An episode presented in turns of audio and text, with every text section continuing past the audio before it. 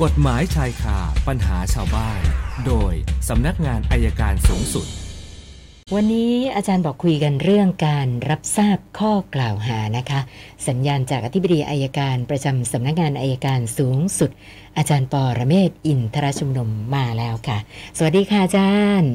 สวัสดีครับ เชิญวันนี้ก็ค่ะคุยกันหน่อย ประเด็นใหม่ๆนะก็ประเด็นใหม่ๆเพราะเมื่อวานนี้ข่าวว่า มีคนบางคนที่เขาบอกว่าไปแจ้งข้อกล่าวหาแล้วเขาไม่ยอมรับทราบข้อกล่าวหาค่ะเพราะไม่บอกว่าใครเป็นคนแจ้งนี่ต้องเข้าใจนิดนึงครับ ในกฎหมายวิธีพิจารณาความอาญาเนี่ยเขาบอกไว้ในมาตราร้อยสามสี่ว่าเมื่อผู้ต้องหาถูกเรียกหรือส่งตัวมาเข้าหาพนักงานสอบสวน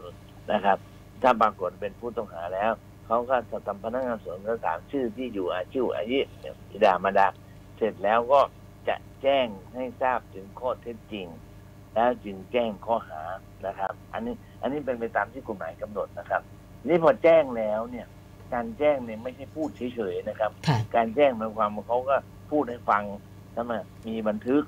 ต้องมีบันทึก ซึ่งบันทึกเนี่ยเขาต้องทำบันทึกขึ้นนะครับ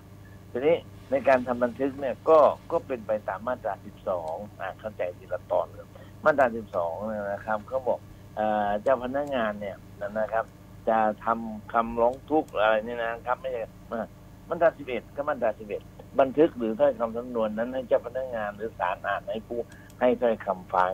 ถ้ามีข้อความแก้ไขสักท้วงเพิ่มเติมก็แก้ไขให้ถูกต้อง หรือมิฉะนั้นก็ให้บันทึกไว้ และให้ผู้นั้นลงลายมือชื่อ การแจ้งข้อกล่าวหาเนี่ย ต้องอ่านให้เขาฟังว่าคุณมีกระทำอะไรที่เป็นอย่างไรเป็นความผิดกฎหมายใดฐานใด แล้วก็ให้เขาลงลายมือชื่อ วรรคที่สองของมาตราสิบเอ็ดเขาบอกว่า บุคคลที่ต้องลงลายมือชื่อในบันทึกหรือถ้อยคำสำนวนไม่สามารถหรือไม่ยอมลงในบันทึก หรือรายงานนั้นไว้นะครับ ก็ให้ต้องให้บันทึกเอาไว้ ก็หมายความว่าถ้าไม่ลงนะไม่ลงก็ให้บันทึกเอาไว้หมายความว่าถ้าพนักงานสวนแจ้งข้อกล่าวหาแล้ว เขาบอกว่าไม่รับทราบเนี่ยไม่ได้นะครับ เพียงแต่ว่าไม่ลงลายมือชื่อ พนักงานสวนก็จะบันทึกว่า ได้อ่านข้อกล่าวหาทั้งหมดให้ทราบแล้ว แต่ผู้ถูกกล่าวหา ไม่ยอมลงลายมือชื่อไว้ ก็ถือว่ารับทราบข้อกล่าวหาแล้ว ไม่ผมกลัวคนจะงงไงเอ๊ะค่ะมีด้วยเหรือไม่รับทราบข้อกล่าวหา ไม่มีนะครับ ไม่มีเข้าใจให้มันตรงกันเสียก่อนเดี๋ยวจะไปงงกันใหญ่เอาละครับ ก็เป็นการแนะนำกฎหมายไว้เพียงเท่านั้นแหละครับค่ะเรื่องเรื่องพวกนี้นะซีรีส์พวกนี้นั่งยาวนะมีอีกหลายประเด็นเลยเดี๋ยวจะคุยให้ฟัง เอาไว้พรุ่งนี้ต่อ เอาวันนี้ว่าของเราก่อน คุณสมชายกับอาจารย์ก็ติดตามข่าวที่เจ้าหน้าที่ออกมาพูดกันเมื่อวานเกี่ยวกับเรื่องโดนใบสั่ง แล้วก็ไม่จ่ายไม่จ่ายค่าปรับกันให้เรียบร้อย ถ้าหากว่าได้รับใบสั่งสองใบ ยังไม่ไปจ่ายค่าปรับตำรวจจะออกหมายจับนะคะ เขาก็เลยสงสัยว่า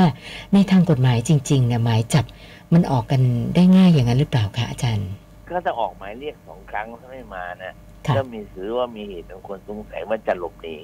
เขาก็สามารถจะขอออกหมายจับได้นะครับ โดยหลักการเนี่ยในมาตรา 66 วิวิอาญาเนี่ยก็เขียนไว้ ถ้ามีเหตุอันควรสงสัยว่าจะหลบหนีค่ะนะถึงออกหมายจับได้ทีนี้เกณฑ์ของตำรวจเขาบอกว่าออกหมายเรียกไปสองครั้งรับหมายเรียกแล้ว แล้วไม่มาถือว่าน่าจะถือว่าน่าจะหลบหนีครับค่ะ ค่ะ ส่วนคุณวิรัตน์นะคะอยากจะทราบว่า คดีเกี่ยวกับเรื่องบัตรเครดิต แต่ว่ามันผ่านมาประมาณ 10 กว่าปีแล้วเนี่ยนะคะ อันนี้ถือว่าหมดอายุความเจ้าหนี้หมดไปนานแล้วครับหมดสิทธิ์แล้วใช่ไหมคะรับอ๋อครับสองปีนะคะนะแล้วก็ท่านต่อไปนะอันนี้ก็ฝากเข้ามาเรื่องเช่าซื้อรถค่ะ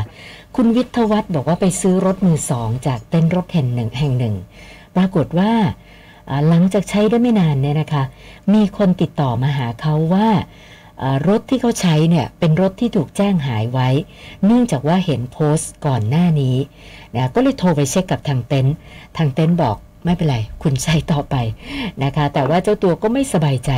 นะก็เลยสอบถามมาว่าถ้ามันเป็นรถที่ถูกขโมยจริงๆเนี่ยเราสามารถจะตรวจสอบได้ไหมคะอาจารย์ ได้ครับมันมีศูนย์อะไรอะศูนย์ติดตามรถของตำรวจนะครับค่ะเช็คที่นั่นได้เลยครับรค่ะถที่ถูกขโมยไปเนี่ยพอสุดท้ายเขาจะส่งข้อมูลไปรวมไว้ที่นั่นแหละครับ ค่ะค่ะ เป็นศูนย์ป้องกันและปราบปรามการโจรกรรมรถยนต์รถจักรยานยอันต์นั้นแหละอันนั้นแหละนะครับเขาค่ะจะมีทั้งหมดเลยครับ ค่ะค่ะ คุณนงลักษณ์นาก่อนหน้านี้อ่าเซ็นยกบ้านและที่ดินให้ลูกชายไปเมื่อ 5 ปีก่อน ขณะนี้ลูกชายก็จะซื้อบ้านเขาเอง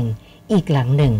นะก็เลยไม่แน่ใจว่าเอ๊ะผลทางกฎหมาย มันจะมีเรื่องภาษีเรื่องอะไรตามมาบ้างเหรอคะอาจารย์ ไม่มีหรอกครับคือเขาซื้อถ้าเขาซื้อก็เป็นเรื่องที่เขาต้องต้องภาษีที่ต้องเสียอยู่แล้วครับค่ะไม่ได้ภาษีภาษีเพิ่มหรอกครับเสียภาษีในการทำดำเนินการซื้อขายเท่านั้นเองครับ อ๋อ ค่ะ แล้วก็คุณเอกราชนะคะ นะ อันนี้ก็อยากจะสอบถามเกี่ยวกับเรื่องการทำอ่า สัญญากู้ยืมนะคะว่าอ่าถ้าเพื่อนจะขอยืมเงิน แล้วอยากจะเขียนสัญญากันไว้ให้เป็นเรื่องเป็นราวเนี่ยต้องทำยังไงเหรอคะอาจารย์ ก็ที่จริงนะครับ เอาง่ายที่สุดเลยนะค่ะเปิดอินเทอร์เน็ตเลย แล้วก็บอกแบบสัญญากู้แล้วมาค่ะดูแล้วใส่ชื่อนามสกุลที่อยู่กู้เป็นเงินจำนวนเท่าไหร่ ตกลงชำระเมื่อไหร่นะครับ เขียนให้ชัดดอกเบี้ยเท่าไหร่ และบรรทัดสุดท้ายต้องเติมเลยนะครับ ว่า ผู้กู้เมื่อทำสัญญาแล้วเนี่ยผู้กู้ได้รับเงินไปครบถ้วนตามสัญญาแล้ว อันนี้คือข้อความสำคัญครับค่ะ ส่วนคุณวิษณุสอบถามเพิ่มเติมเรื่องบุตรบุญธรรมเขาบอกว่าฟังจากเมื่อวานนะคะอ่าที่บอกว่าบางประเทศเนี่ยนะอาจจะไม่ให้บุตรบุญธรรมเข้าประเทศนะคะนะเขาก็เลยสงสัยว่า แล้วอย่างนี้ถ้าเวลาจะเดินทางไปต่างประเทศเนี่ยนะพาบุตรบุญธรรมไปด้วยหมายถึงว่า ก็คือไม่มีสิทธิ์จะเดินทางไปประเทศนั้นเลยอย่างนั้นใช่ไหมคะอาจารย์ ไปได้ครับ แต่อาจจะอยู่ไม่ได้